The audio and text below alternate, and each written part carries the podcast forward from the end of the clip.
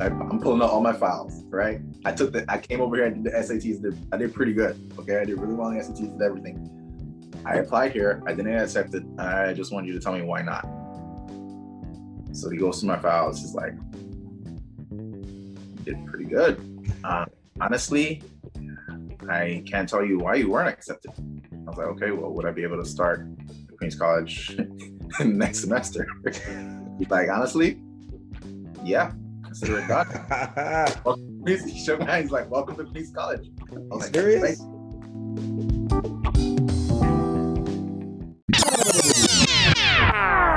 Hey guys, real quick, Dr. Dale here. All right, so I want you guys to do me a favor. Before you start this episode, please hit that pause button and click subscribe or click follow or click like, whatever it is. We work really hard to bring you guys this good information to uplift the entire community. And we really appreciate you guys supporting our efforts and our work. Love you guys. Enjoy the episode. I want them band like a daddy, yeah. Oh, Only do it like Flagger, yeah. I'm kicking flavor, no saga, yeah. Hey, I like them blues. I might go Janet like Jackson. I got them options, yeah. It's all about progression. Life is like a blessing. Everything a win, loss is like a lesson. Ooh, ooh. Yeah, ain't no time for stressing. I've been really stepping. Ooh, ooh. Yeah, if you wanna go get it, stop playing around. Really got on racks, ain't playing around. Wanna go get it, stop playing around. Really got on racks, ain't playing around. Black man, white coat, shit, we up right now, yeah, yeah. What is up, family? I'm Dr. Dale, the author of How to Raise a Doctor Wisdom from Parents Who Did It, the author of Pre-Med Mondays, the author of the Dr. Doc Children series, author of Black Men in White Coats, and the author of a new book I'm releasing probably maybe a month, two months. It's called Author and Expert. I get a lot of messages from you guys asking how I write these books. So I decided to write a book teaching you how I write these books. So super excited about that. Going to be dropping here in a couple months. Uh, we'll put some links down below. Click on the links, learn more about those books, get you a copy. And you listen to the Black Men and White Coats podcast, a place where Black clinicians have the platform to share their stories with listeners like you. Super excited about today's guest. But before I introduce him, let me say a couple of reminders. Reminder number one. Oh, and actually, I need to pull up here on my phone, but I'm actually about to announce this week's MCAT winner. So you guys know we're paying for um we're paying for MCATs, right? We're paying for people's MCATs, and this week's winner is.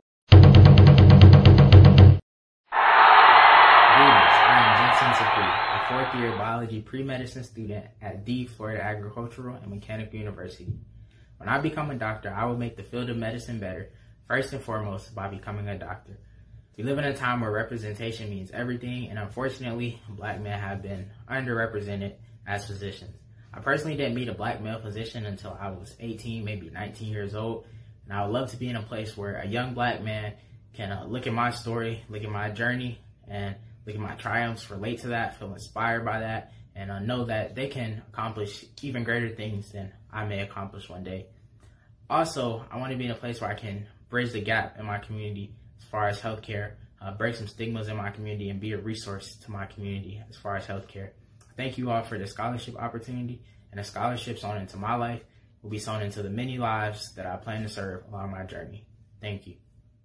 I'm super excited to give this to you because you're the first gentleman we're awarding this to, right? So we're giving it to two ladies the past two couple of weeks is given to you this week. So all you got to do is email us info at blackmenandwhitecoats.org, info at blackmenandwhitecoats.org. Let me know you got it.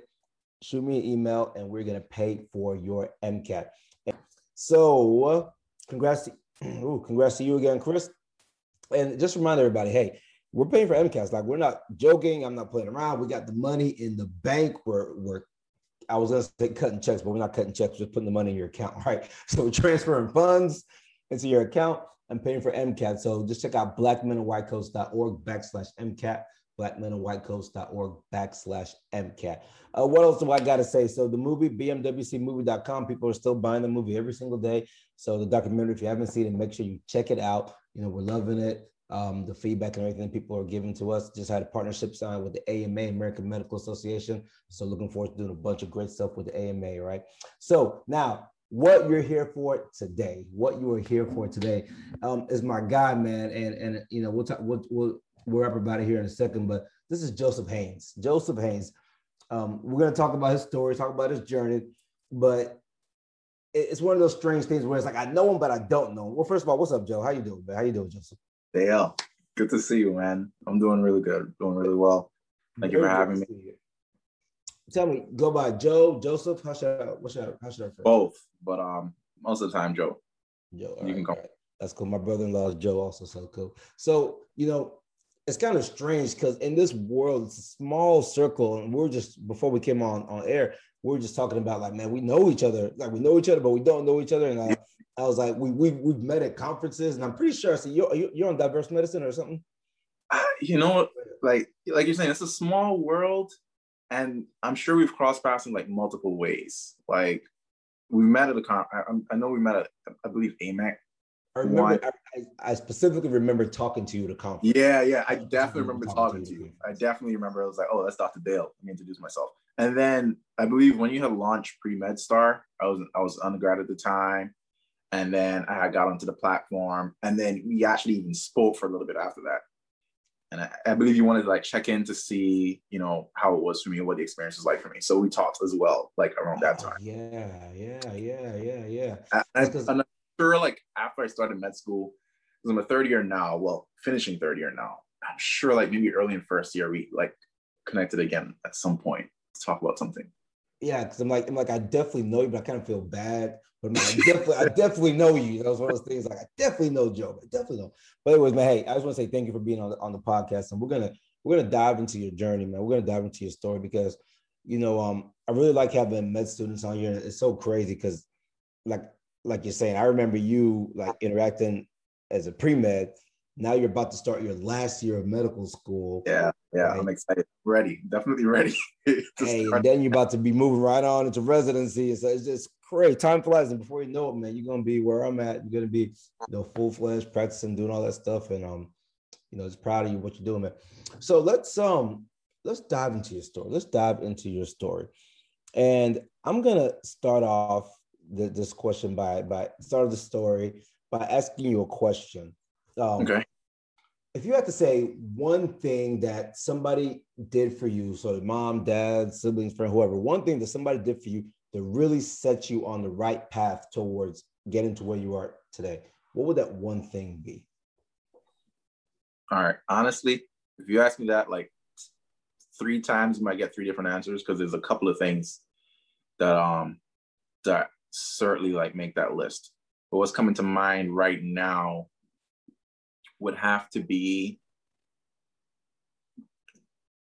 telling me the importance of mentorship. So when I was an undergrad, when I was an undergrad, um, and just kind of like a little bit of background, I've always had an interest in clinical neurosciences, and I kind of knew I wanted to do neurosurgery.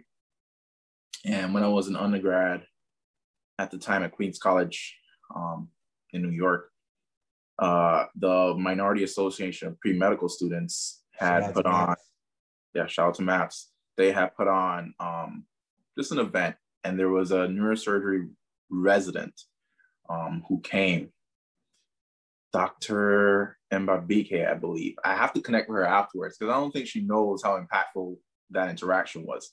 I was an undergrad. She's a black neurosurgeon. I'm sure she's probably attending at this point. Um, but you know, she gave a presentation about like medicine and neurosurgery, and I like ate it all up. And then at the end, literally, last person to leave the room, I'm like helping her with her bags. I'm like, I'll walk into the car, you know, let's talk. And then I was like, listen, I really want to do neurosurgery.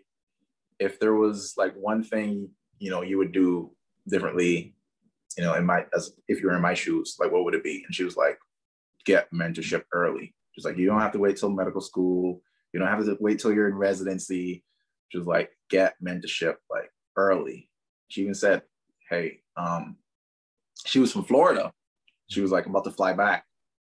Um, so you know, she yeah, she offers like you know, function in that capacity, but I got the sense that she was saying I need to reach out to people closer to me. So after that, I remember it was like maybe in the middle of the week, that weekend, I wrote a draft of like a, a little bit of my background, where I'm from, interest in neurosurgery. And I sent out like 20 emails yeah, to like neurosurgeons all over New York, New York City. Um, just cold. Uh, I got like two responses. And my fiance now, who's at the time, my girlfriend was interviewing for medical school. She interviewed at NYU and she met one of the neurosurgeons there who was a black neurosurgeon. And she was like, hey, you need to see if you can connect with this guy.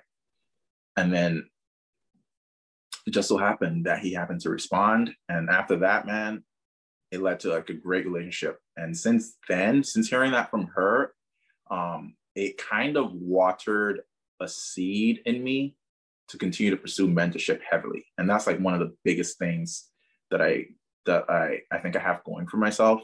Um, and and something that I try to encourage like pretty much all like the pre-meds, med students that I talk to to have mentorship. And it doesn't have to be like one mentor. Oh, just because you want to do family medicine, you need a family medicine mentor. Or in my case, neurosurgery, you need a neurosurgery mentor. No, it can, it can be, you know, you can have mentors from different facets for different things. Like all my mentors are not doctors. You know, I have mentors in like in my spiritual life. I have mentors from like all really all walks of life, you know, and I connect with them on a regular basis. And it's really been helpful because like like one like this one Bible verse that always sticks with me is that um, and I'm just paraphrasing it. It's like a proverb um, that says like wise decisions are made in the abundance of good counsel, or something like that, right? Um, and I kind of kept that, took that to heart. So I think that one thing that she said to me, like get a mentor, stuck. It stuck, and it played a big role in me getting into medical school, doing well in medical school. Thank God. um, and hopefully doing well in the match at the end of this year. Yeah, I mean that's huge, and I, that's that's probably the same thing that I tell when people ask me, "Hey, what's the one thing I can do?" So I'm happy she gave you that bit of advice because mentorship is a game changer. It's a legit game changer. Having the having the one right person. I mean, let alone if you end up getting three, four, five, but even having the one right person in your life to kind of put you mm-hmm. on that mm-hmm. pathway, mm-hmm. complete game changer. Complete game changer. So now you you were not born here in these here United States, were you? Tell me, tell me about your, your upbringing. Where, where, where are you coming from for your upbringing? Originally uh, born in Guyana, South America. I lived there for you know about 10 years. What's and the race, what's the what's the um, race breakdown, the demographics like down there? So uh, mostly black and Indian. Okay. Um, black, Indian, East Asian. Yeah, that's that's the majority. Um, like maybe like 40 something percent black, and then 40 something percent Indian East Asian, and then a mix of others. I could be wrong, but it's I'm sure I'm, sure I'm, I'm in the ballpark. Mm-hmm. Um, so yeah, grew up in Guyana, did like my primary school in there, and then I immigrated to Barbados with my mom. So, um, so tell me, so um, why Guyana? Who in your family's from Guyana, and then what led to the Barbados move? All my family, all like my immediate family, dad's from Guyana, born and raised. Mom's from Guyana, born and raised. So just born and raised in Guyana.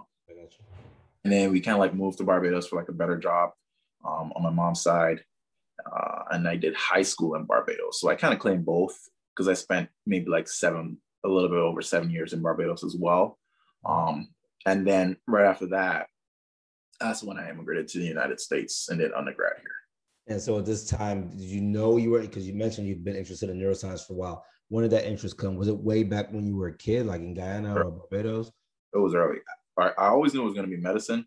And another thing that my mom always instilled in me was like reading. She wanted me to read a lot, you know. And in Guyana, growing up in Guyana, there really wasn't a lot of other things to do. Like today, you know, technology but at our fingertips. It wasn't like that when I was growing up in Guyana. Um, we had like one, I think maybe two TV channels, and on one channel wasn't anything I was interested in as a kid. the other channel, you know, cartoons and it only came on at like a certain time of day, you know. So it was all like getting out and hanging out with friends and whatnot. But the other thing was books. Before Netflix. Yeah, no, no Netflix. right. Uh, and then if you had cable, you know, you you you you know yeah, you were you were balling. um, so reading was like a big thing, you know, and I I really like loved loved to read. Um, do you still love to read? Did that carry on with you or no? Oh yeah, hundred percent, hundred percent. Like during like first year of med school, I used to read like a book a month. It slowed down um more recently, but I still get through at least like within a year, I'm, I'm sure I'm gonna get through like maybe like five, six books. Favorite, You know, uh, fa- favorite is- book. What's I really like to. Tough man, tough. There's a couple of books I really like. A couple of books I really like. Um, uh, let's see. A good book I read recently would be Gray Matter, um, which is by a, a neurosurgeon, and I and I really liked it. And I hope I'm not confusing it with another one because I read a lot of neurosurgeon memoirs because he talks a lot about his spirituality and how that impacted his practice and how he kind of wove it into his practice. Um, so I really like that book. I also really like The Alchemist, um, Paulo Coelho. Hello. That was a life altering book. Um, and it holds a, dear, a, a special place in my heart because I read it at the same time as my now fiance. And, and that book is a big deal for us. But man, lots of books. When I was a kid, Hardy Boys. It was all about Hardy Boys. I had like I had like garbage bags of of Hardy Boys. Um, it's it's it's fascinating because I always think about like math, math, math, right? So I push my kids. Well, I push my kids to try to do well and everything, but you know, I was I'm like, hey, you guys got to know your math, know your math, know your math. But I'm- seeing a lot of people I interview here on this podcast who you know who are going to be neurosurgeons like you, right? People who are, who are doing you know really well. A lot of them say that it started with reading as a child. You know, I had Dr. McDade on here. Um, uh, was he last week? I think um, and and he was like reading, reading, reading. Like pe- people say, hey, reading was the thing that got me going. And it's funny because I wasn't a reader growing up. Growing up, I'm a reader now. I read a lot now, but as a kid, I wasn't. But it's good hearing you all kind of give me the secrets in terms of what I need to be doing for my kids. You know, yeah, and really, well, it's not only about books that you know like we think would be really educational.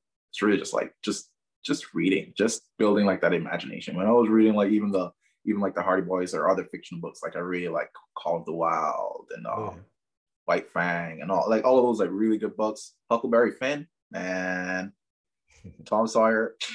You know, it's like I could see myself. You know, your your imagination like really grows. You know, you get to think of yourself being wherever you're reading about. Um. So, but back to the original question. Um, was neurosurgery always there? I would say yeah. You know, it was always medicine very early on. Um, and I did have like an interest in like how things worked particularly as it relates to like the nervous system. I was like super curious, super curious person, like about how things work. Um, and another thing that kind of hit me was when I was growing up in Guyana, there were zero neurosurgeons. Hmm. There's one neurosurgeon in Guyana now, and I believe he's been there maybe can't be more than four or five years that he's been there. so you Um, say you can't. You say you say it kind of hit you, but you didn't. You didn't know that when you were in Guyana. that it was going to be neurosurgery. No, you didn't know that there were no neurosurgeons there. Did Oh, you? I did. I did because like I've had like Huh. friends or even um, relatives who had like neurosurgical issues, but they just have to like live with it or you know try to like raise money to somehow get funding to go overseas to um like Wow. get up. So at ten years old, you were aware of all that stuff.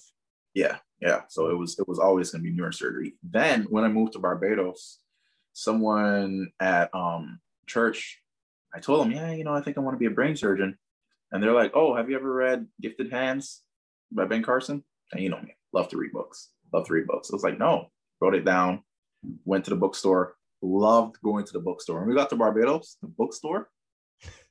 listen, we will go to the supermarket. So at the time it was called Big B. It's called something else now. We would go to the supermarket in Barbados, but the supermarket also had a bookstore attached. And when my mom's shopping, I'm in the bookstore. Guess what? I don't have to buy the book. I can sit down, read the book in the bookstore, right? Get through it, or at least know where I'm at. to a library. Come back. Exactly. It's like a library, or it was like a library. It's exactly what it was. So, you know, wrote down, you know, Gifted Hands with Ben Carson. And then the rest is history. I read his book. Um, and then I read Think Big, and it was just like, oh wow, okay. This this this is what uh this is what I've been thinking about. This is what I want to do. Um so it, like it was just heightened. Um or my interest in, in like neurosurgery just like heightened through reading and in high school, you know, I really enjoyed my like my science classes and whatnot. And then in undergrad, uh, like first semester, I decided. First of all, I decided to go to Queens College, CUNY Queens College, um, because it was the only CUNY school that had a neuroscience major at the time. So, so let me let me think about this. So you went from um, Barbados, came to the states, um, right? So what what made you even want to come do your education in the states? I honestly started sort of med school for maybe like a few months back. I went back to Guyana for a little bit, right? Started med school for a few months. And that's like one of those six year English system type of programs where you do yes. undergrad and med school together. Yeah, but I always, like I said, at that time, I knew I wanted to do neurosurgery. Um, and I, I, through research and kind of think through it and talking through it, I realized if I want to do neurosurgery, ultimately I'm going to probably need to train in the States because that's where best neurosurgery training is. So it was like, why not just go straight to go come to America and start studying hmm. now rather than later?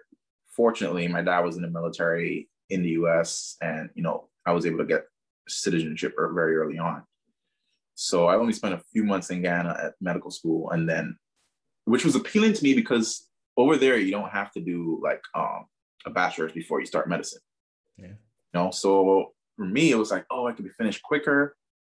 And it was actually a really tough decision for me to decide to come to America and do my undergrad because at that time I was thinking, oh, it's gonna be a huge step back. I have friends right now who are working as doctors, right? Um, all over the world who, you know, I probably would have been, you know, if I stayed, probably would have been doing the same thing as them.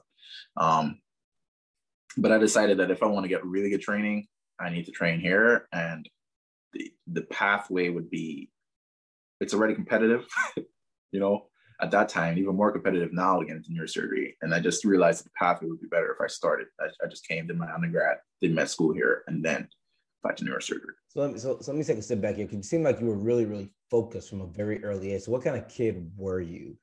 You know, kid that already knew. And even even before, let me take even a, a further step back. What made you even want to do medicine? Like you know, before gifted hands and all that stuff. What was the thing that made you say? What got you in, interested in medicine to begin with? Yeah. It almost wasn't even like. To be honest, man, like I'm not. It's like from early on, that's it always was medicine. You know, the other thing is, you know, growing up in like the Caribbean countries, you know, most of the time people would say, oh, you only have three options. You got to be a doctor, lawyer, or engineer, mm-hmm. right? So I, I guess there was that in the back of my mind. But even at like five, like at five, I knew, I just knew, I just like really liked. I just knew I was going to be a doctor. It was like, I want to be a doctor. I don't, I don't know if it, if there was ever a time that it like flipped or clicked.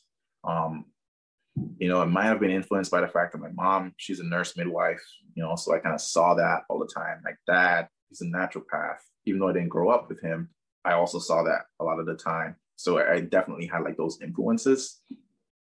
And then kind of seeing like a lot of gaps growing up in Guyana in terms of the way like medical care is delivered and and medical access. I, I'm I'm sure like they all kind of work together to just be like medicine, but it wasn't like one time where it was just oh I'm going to be a doctor. I, I was never. you felt like it was a calling of some sort. Yeah, yeah, yeah. Okay. Definitely. Okay, and then and then you know, Brian said so. You said you didn't grow up with your dad. How did that impact your development? Um, I don't know if he was involved in your life or not. I don't know, but how did that impact right. your development? You know, um, with your academics, your focus, the decisions you made, things of that sort? No, significantly. You know, at a young age, you don't know what's going on. you know, my like my mom, she was, she was on it. She was on it. Academic, she never let me slip. You know, she, like, I would get home, and then she'd be like, "Do you have any homework? Do you have this?" And literally, like, we'd, we'd sit and we'd do it, like, right there, like every day. You know, so academics never faltered. And even though I didn't grow up with my dad, you know, who was always like really supportive, you know, and he would visit. Wednesdays became my favorite day because he would always visit on Wednesdays. And so he was in the same city. No, area. I was in Linden, Guyana, and he was in Georgetown, which is the capital. So it's like a couple, it's like an hour and change away drive. And you know, his primary work was in, in the in the capital, and I, and I grew up in Linden. So, but he would come visit like on Wednesdays, and you have business in, in Linden on Wednesdays. did you have any um distractions as a, as a child? Anything that might have been pulling you away from medicine, like crazy friends or I don't know, siblings I or anything? I don't know. I mean, yes and no. Um, I mean, they're always there. I have to say, I think my mom particularly and like my family did a really good job of like instilling certain values in me. So even though certain things were there, I never like really wanted to dabble. But the opportunity certainly was there. You know I mean? Like there were. I have friends who, you know, were doing things that uh certainly weren't legal, you know. Um, but they knew they knew I almost as I'm thinking about it now, I feel like they knew that I was focused on becoming a doctor and they respected it. So we were still friends, you know, but they wouldn't encourage me to do what they were doing. Or like they'll come around, like I'll come around and be like, oh, it's Joe, you know, let's not, you know. So it was around, but I was never like, I was cool with people, but I was never like really in- interested in kind of dabbling. I had other distractions. I really like video games, you know. Uh, I'll never forget my auntie or grandma, should say. Uh, she was living in America at the time, and every year we used to look forward to getting like barrels shipment of like food and goods and whatnot. One time she sent me a Game Boy. Uh-oh. Man, I I loved video games. The thing that was interesting though, batteries were like really expensive, right? But just to kind of like talk about how curious I was, I saw people like plug in. I had to be maybe like eight, nine years old and I would see people plug in like phones or plug in whatever and charge things, right? Batteries were way too expensive. So what did I do? I found like an old charger. I think it was a phone charger. Cut like the end of the wires, frayed the wires, right? Got two batteries. Definitely probably not safe, right? I don't know where the idea came from. Got two batteries, put it in my Game Boy, and then I put one wire on one end of the battery, the other on the other end of the bag battery, and I realized if I plugged it in, I could have like full power as long as I stayed plugged in and Did it work? like it did work. It did work. I, I played for That's why you're gonna be a brain surgeon. without batteries. without batteries, man. It was it's like I think back to it now, I was like, whoa, where did that idea even come from? Oh, let me put a disclaimer here. Nobody try that at home. Nobody try that. Don't try that. Don't try that say, hey, I got that from Dr. Dale's black men and white coats. This goddamn joke. thing. You know, like uh we had like this open um like switch and the wires were coming on and people some of my friends would touch it and be like, oh, you can feel the shock. And if you stand up barefoot, you know, we learned that if you put on, if you had on like your slippers, your rubber slippers, you might not feel it. You know, but if you take your shoes off and you stand up on the ground barefoot, you might feel a You know, you might feel a little jolt. So it's all these principles of physics that we didn't even know that we were kind of learning about practically in the field, right? Man, that's good. That's good, man. That curiosity. But the reason the reason I was going into you know the, the family life and such, because and I want you know for the single dad, single mother, whoever people listen to it, you know, I want to use you as an example to say, hey, you can, you know, people are out there doing it. You're doing a great job raising your kids and getting your kids. To, you know, Joe, you're not the only one, right? There's you know a lot of single moms or single dads, people who are who are doing this, and um, it's not to say that it's not hard. It's not to say it's not challenging, but you know, have you know have um hope or take hope in the fact that you know people are doing it and successfully helping your kids get into medicine. Um, and I say that because you know one of the books I've written is How to Raise a Doctor, and a, a woman several years ago sent me a message after she saw some of the stuff we're doing, Black Men in White Coats. So hey, Dr. Dale, I've got a um, young um, African American boy. I'm a single mother. He wants to be a doctor. Help me. How how do I do this? So it's good to hear like, hey, parents are doing it. You know, like parents are out there doing Mhm. it. Um, Yeah. so No, you don't until after the fact, you know, you think back and you realize you put two and two together, and it's like, wow, yeah, you know, she was going, you know, but she was making, thing, man. You, still making sacrifices, you know, making it yeah, work. crazy. Yeah, I mean it's crazy, but you know sometimes what you got to do for your kids, you know, or not sometimes. I mean that's what you have to do for your kids, you know. So let's let's fast forward down. Um, I kind of got you off track before you were telling me uh, Queens College. So you get to Queens College. Sounds like you're plugged in with MAPS. That's Minority Association of Pre-Med Students or Pre-Health Students. I never remember. Um, Little brother sister chapter of um, organization of the Student National Medical Association. So everybody go check out SNMA, Student National Medical Association. Um, but so what was what was college like for you? You get there, what did you decide to major in? neuroscience. So right, that's all I was saying. I knew again, I knew I wanted to do neurosurgery. I was like, oh, maybe I should do a neuroscience major. Queens College was the only CUNY that had a neuroscience major at the time that I was applying. Um, interesting story, man. Real quick, of like to show, like just don't take no for an answer, right? I didn't get accepted to Queens College. So the way it, it worked when you're applying to CUNY is you apply to multiple CUNYs and you rank them and you get assigned one. So I ranked them. Obviously, Queens was my top choice. I was living in Queens at the time with my aunt. Um, and I think I got accepted to Brooklyn College. So didn't get accepted to Queens. I'm like, this is not going to work. Brooklyn College doesn't have my neuroscience major. So what I do the very next day, I got all my files, put on a nice, you know, shirt and tie. I was fresh off the boat, man. Like just just here, right?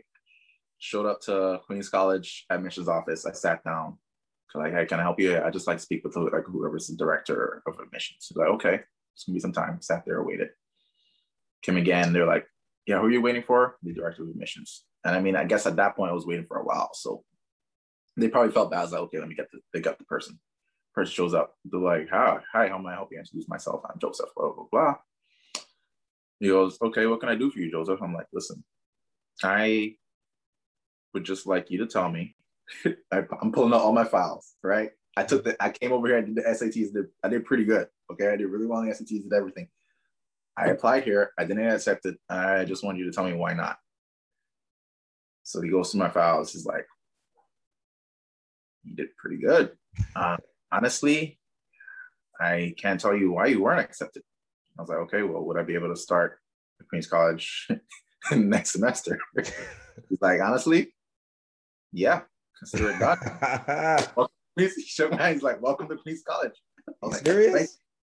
Yeah, man. Not even making it up.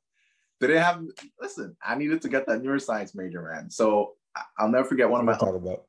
He says when one, I mean, you, we know this when one door closes, another one opens. Yeah.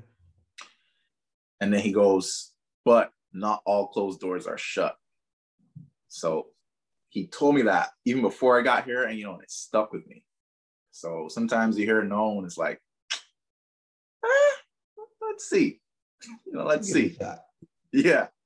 Hey, yeah, that's cool. That's super cool, man. And but you asked what college was like for me. It was awesome.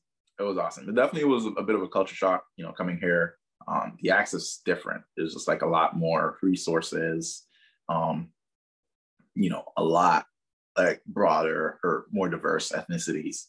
Um, How'd you take that? What'd you think? What'd you think about that?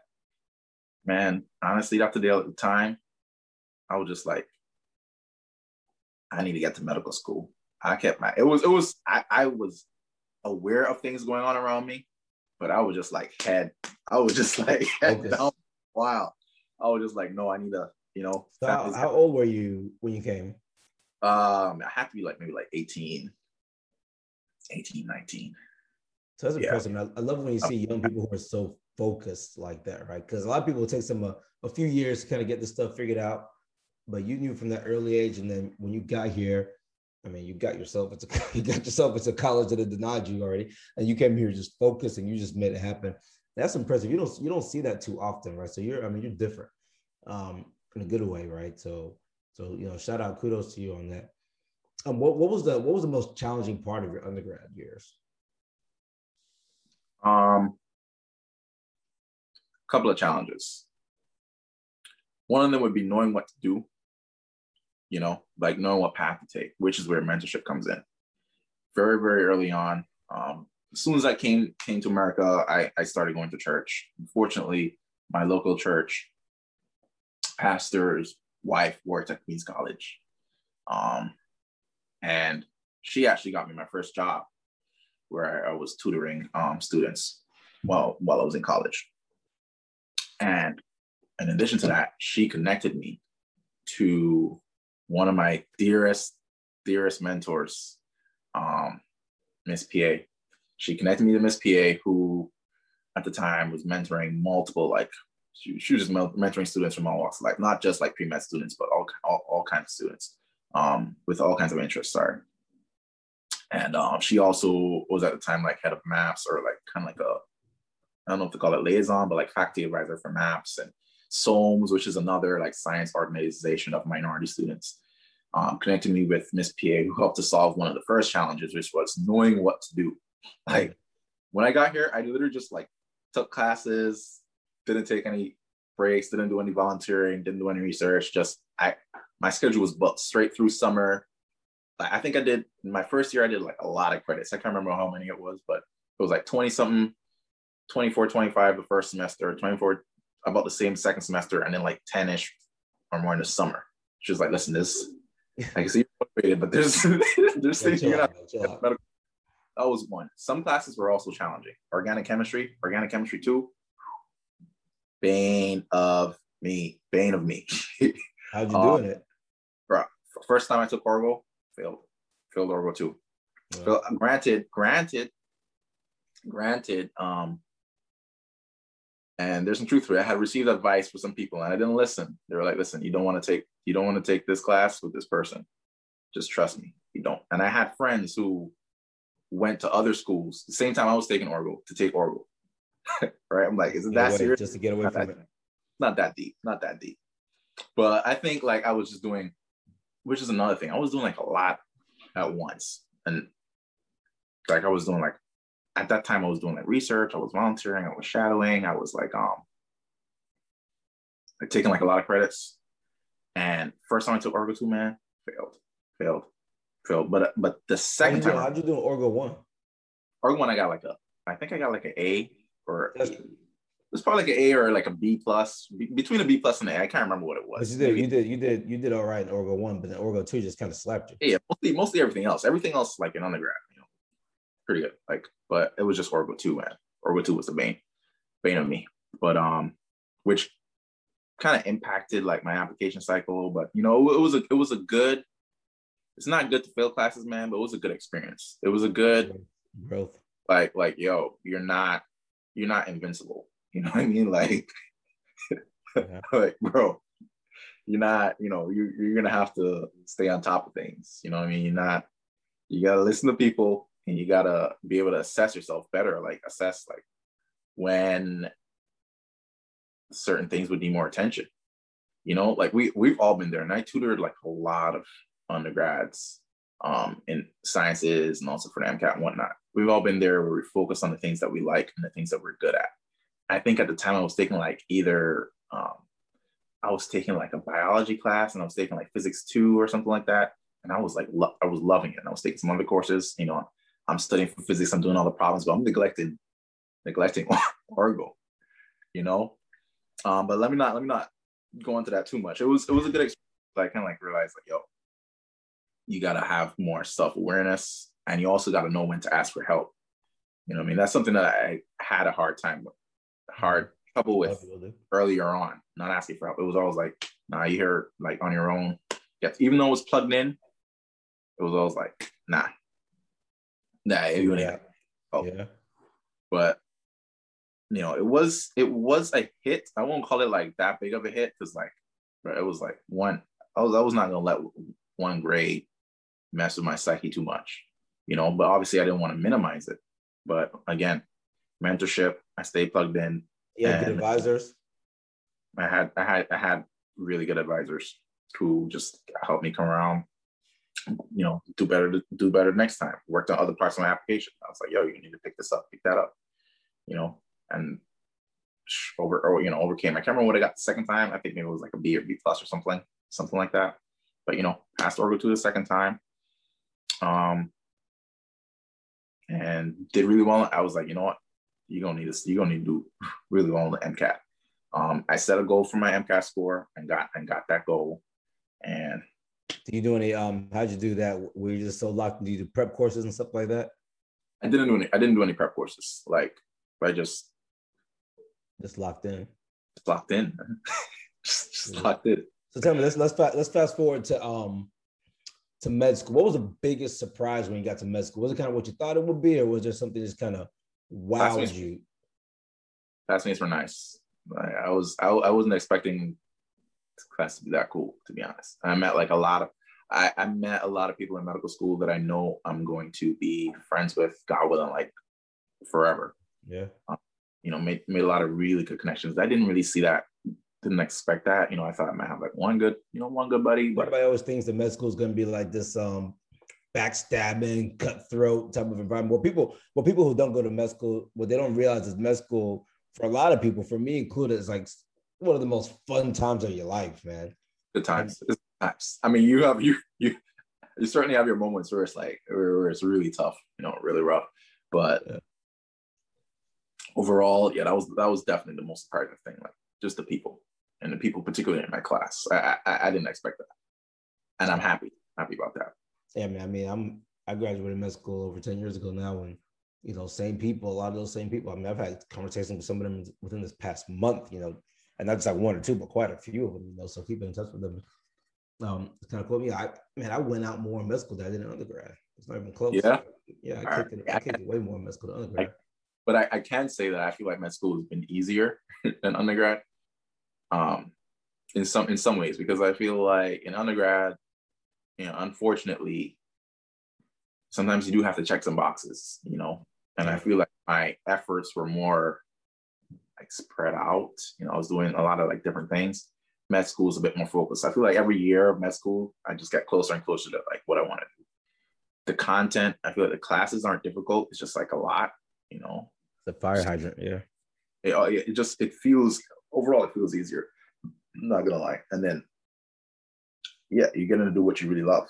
I started when I started third year, man. So tell me about this. We're talking. We're talking about this um, earlier on. Tell me about the clinical rotations. You want to be a surgeon, right? What What was your first OR experience like? first OR experience. Okay, so right, literally like we're in the height of the pandemic, right? And that's when I started third year. Third year was supposed to start off for me with like eight weeks of medicine, internal medicine. But because of the pandemic, we had to do some shuffling around, right? And we instead started with four weeks of electives.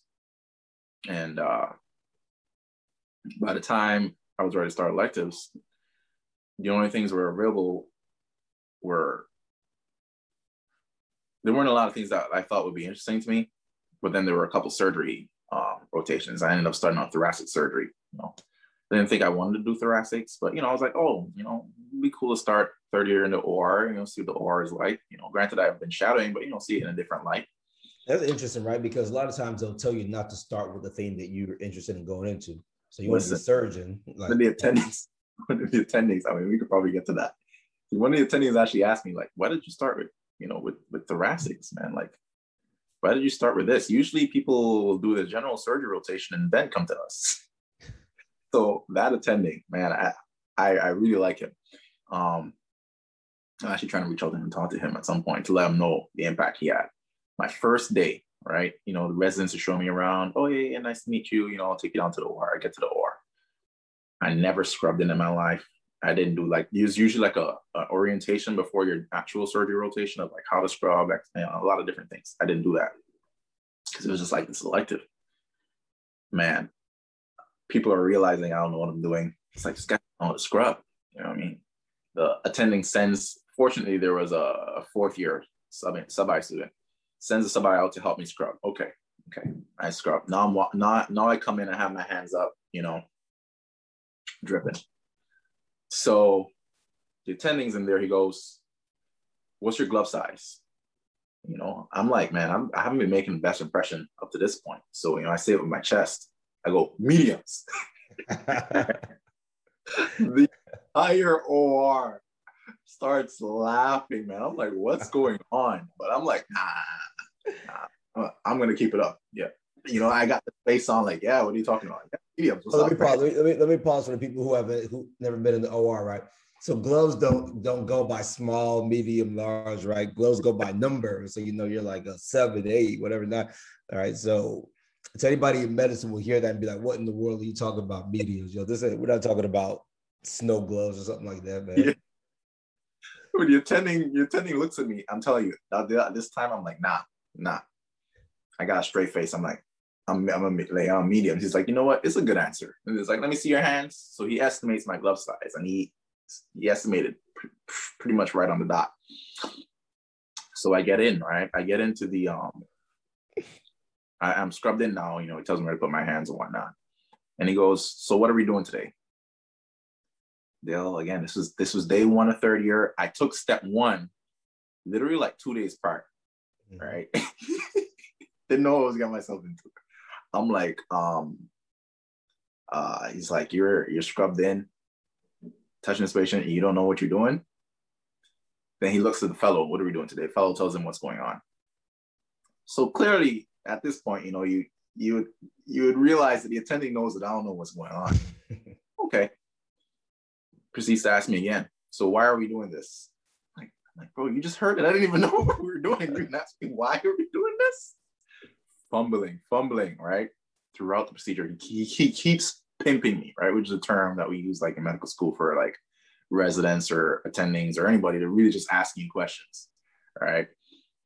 He's with me. Okay, what is this? What's that? What's this? Listen, I got slaughtered, right, on that first case. And I had like three, three more cases with him for the rest of the day. Man, finished, we finished the day. He goes, Joseph, right? I'm like, yeah. He goes, I want you to follow all these patients, do all the post-op checks on these patients, and get the notes into me. I'll see you tomorrow. After Dale, tell you, I had two weeks with this, two weeks with this guy. I didn't work with him for like three, four days. Some other time, I'm, I'm, I'm like in the residence room chilling. We're signing out. You know, he hadn't seen me since that first day, right? Mhm. He walks by the resident room. He sees me. I see him pass. Okay. He comes back. Joe, come here. I'm like, what's going on? he goes, tell me about tell me about the patients we operated on on Monday. Shoot, what? I can't. I can't. He's like, yeah, let's go to their rooms, present them to me. And then are there any other patients that you saw? You present them all to me. So this this guy, some people, some people He, didn't he just randomly saw you. you know, he saw he's walking by with people, with people. yeah. Room, he's like, Joe. So some people, just for context, some people didn't really like like him a lot. You know, he's known to be like hard. But I gotta tell you, after that rotation, the final day of the rotation, first of all, by the second week, I was ready for him. I was ready for him. I was ready for him.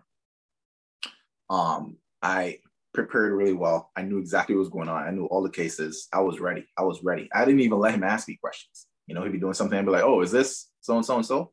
You know, he'd be he'd be taking like a um like a biopsy and like, "Oh, so we're gonna see such and such, right? That's what we're expecting, right?" You know, Yeah, You know, yeah. I was ready for him for the second week. Last day of the second week, you know, he gave me he he gave me a talk. He was like, "Listen, I really like you. Um, I think you did really well here. You know, I I don't think surgery is a space for you to be like timid. You know, you need to speak up. You know, you know your stuff, but you need to let people know. You know, like if you don't let me know or let someone else know what you're doing, no one's gonna know. People are not really gonna go look and check. It's like, for example, like I was dropping notes on like every single patient I saw, right? And he was like, you need to find a way to let people know that you're that you're working. Otherwise, people are not gonna know you're working. But I say all that to say that experience, that's how I started first year. I was like, whoa, right? But I am very grateful to him because after that, I was I, I was never caught slipping. Like if I if I'm walking into a patient room, like I know, like yeah, I, I'm, I'm ready. I know exactly what's going on. If I scrub, if I'm if I'm scrubbing into a case, come on, gotta know a lot. you know what I mean? So I feel like he was a really good way to start third year. And even though he was he was kind of like hard on me at the beginning, um, I feel like he was invested. You know, I feel like he he took extra time, you know, to pay attention to me, and I it was it started off funny, started off hard, but I think there were like a lot of little things I learned from him, a lot of lessons I learned from that that I was able to carry now into my core rotations um, for the rest of third year, and I think that helped me do like really well, like on my in in, in certain aspects on like on my clinical rotations. That's huge, man. I had a guy like that um, when I was a resident, though. In my ICU. I do ICU now, pulmonary critical care medicine. And I had an ICU attending. I, I didn't know I wanted to ICU when I started residency. I had a guy's name was Mark Branch. It was a Duke, Mark Branch. And man, he would rip into me every day, like just rip, like in front of everybody. He would just start yelling at me, like, "Why would you do that decision?" He was all um, old military guy, and it was a basketball player. He had like some record. I forget what school he went to, but a really good basketball player back in the day, like military. He would just rip into me. And the end of the rotation, I remember him. He was like, "Dale, he was like, I'm doing this because I see greatness in you. Like you know this Mm. is going to be good, but but you know probably the same type of thing you got right, and just kind of like let you know like, hey, I'm hard on the ones I think are going to be good. Mm. Um, and lo and behold, right, I ended up going to pulmonary critical care, and, and a big part of Right. it probably because you know that guy, right. Um, so those things, those things are huge. Hey, look, let's um, I want to wrap this up. Before I wrap it up, a couple more things. One question, and then some other types of um, kind of. I'm gonna give you kind of last words type of stuff. So you you, met, you brought up the spiritual thing multiple times. It's funny. I, I talk about this a lot. Like I never know anybody's spiritual background before they come on the show, whatever. But tell me, how does your faith impact what you do, and and you know, the role you see for yourself and people's lives, you know, while here on this here earth. massively, right? like faith is like a huge part of who I am, um, a huge part of everything I do, you know, huge part of my interactions with like patients, huge part of like everything that I do in medicine. You know, I always pray before I see patients, even if like I don't, I'm not at the point where um, like I will like ask patients to pray or anything like that unless they ask me. Um, but I always pray before I see patients, before I talk to patients. I always like when I'm in the OR, I pray like I pray to myself, you know, um, for for everything. Like I goes on OB nights, the last few rotations, every delivery, every time I touch a patient, pray for them, right? And that's just like I was, I was, you know, my mom like raised me like that. You know, we would always like she'd read like all these Bible stories, um, take me to church, and then uh, I, I believe maybe when I was like in my mid-teens, you know, because sometimes you're kind of like just going through the motions, you know, doing what your parents do. But I feel like sometime in my mid-teens, I decided to like decide for myself, like, yo, you need to figure out like, this this faith thing. Like, you can't just be doing it just because you know your parents are doing it or you're told to do it, and you can't just choose to be this like Christian or type Christian just because everybody else is doing it. So that's when I think like my relationship with with God grew a lot because I started reading. Like that same kind of like effort I had reading other books, I put it into like reading the Bible and reading and learning more like about, about my faith and about God. And since then, like I made like a concerted like decision to like, yo, everything I do, you know, God first or God only. Um, and so now, man, I, I've I've seen God do like a lot of really good, like a lot of amazing things in my life. He's brought me through like a lot of amazing things. He's brought me through like life and death situations as well. You know, he's like he continues like bless bless my family. Um, and so I kind of try. I like every time I when I'm leaving to head to work, I I, I pray a prayer to like like just in some way that you know God sort of like shines For through. you. The, through- that's this is the prayer I pray like every before I walk onto the wards, and then actually sometimes, you know, like patients will say things or they'll notice things, and it's like, hey, you know, you seem like a person of faith, or, or sometimes like I'll wear like certain bands. I'm not always wearing them, you know, and like patients will see them, and then they might I might say, hey, are you like a Christian or whatever? Would you mind praying with me? So I'm at the point where you know, if a, if a patient kind of asks, I'll go there, and then a lot of times I'm, I'm working on you know more kind of asking patients about their faith um, you know, like when you get in like history, um, because faith and spirituality is a big part of who people are. And even if we're not of the same faith, you know, it's it's important to understand that because it could play a really huge part in understanding understanding the patient and also a really huge part in their care. So I'm just trying to find ways to kind of keep it woven into medicine. The funny thing is it's almost like really taboo in medicine. It's almost frowned upon to have faith. I've, I've noticed that um, in medicine, uh, and that's very that's really unfortunate. You know, I, we're so like science. We're all about all about um, you know the data says data this, and less about faith and things we can't see and you know that are, aren't proven um, by you know the trials and whatnot. So sometimes it seems like you know if you're talking about faith, you're not as educated at least that's how that's how it looks like to me you know it looks like that might be the image. Definitely, that, it definitely does come across like that, and you know, you know, faith. You know, the Bible talks about faith is the evidence of things unseen, right? So it's not that it's not the faith is not science, but I mean, science comes from a lot of stuff that that you know, um, are in the spiritual world, whatever. But as you know, faith is as described as it's not blind faith. People think faith is blind faith. It's not blind faith. There's mm-hmm. reason to it. There's rationale to it. Evidence mm-hmm. of things unseen. But I, I, definitely know what you mean. It is taboo. Um, you know, today I had the opportunity to pray with the patients, um, uh, you know, critically ill patient because the wife, you know, the, um, you know, as an ICU doctor, we see a lot of there's a lot of chaplains and and my line of work, right? A lot of death and things of that sort that you see sometimes. And and patients will ask for prayers. But that family members ask for prayer. So today was opportunity I had to do that with um with a family as well. I agree with you. It's important to know somebody's faith, and it's important that if you're the same faith, that you you have that ability to share that with them. And if you're not of the same faith, you have the ability to say, "Hey, I respect your, mm-hmm. I respect you in, in your faith there, or whatever." Um, that's huge. So I think I think the spiritual history, like you said, I think that's a huge thing for people's faith. But it's fascinating because I, again, I never know what anybody's faith is on this podcast ahead of time. But it's funny to me that people I see who are doing such great things, so many of them um, are people of, of faith, of strong spirituality, with at least within the Black community. I just find it very fascinating because I never know, but time after time after time, it seems to be almost the same story. Um, it's not always like solemn, man. It's like it's a lot of fun. You know, I'm like my my I think my faith adds like a lot of like good vigor to my education. Oh, yeah. It adds a lot of like good color and a lot of it, it's just like very substantive as well. I, I can't That's imagine going through this without my faith. You know. That's a good point. That's a good point. Yeah. Yeah. It's definitely not all all just like um, you know, sadness and bad things like that, right? It's the it's a life, it's joy. It's, it's joy and it's, it's a joy and the love everything. And for me, it's really what it's really what drives me every day. You know, all things to the glory of God is, is, is what drives me in the sense of one.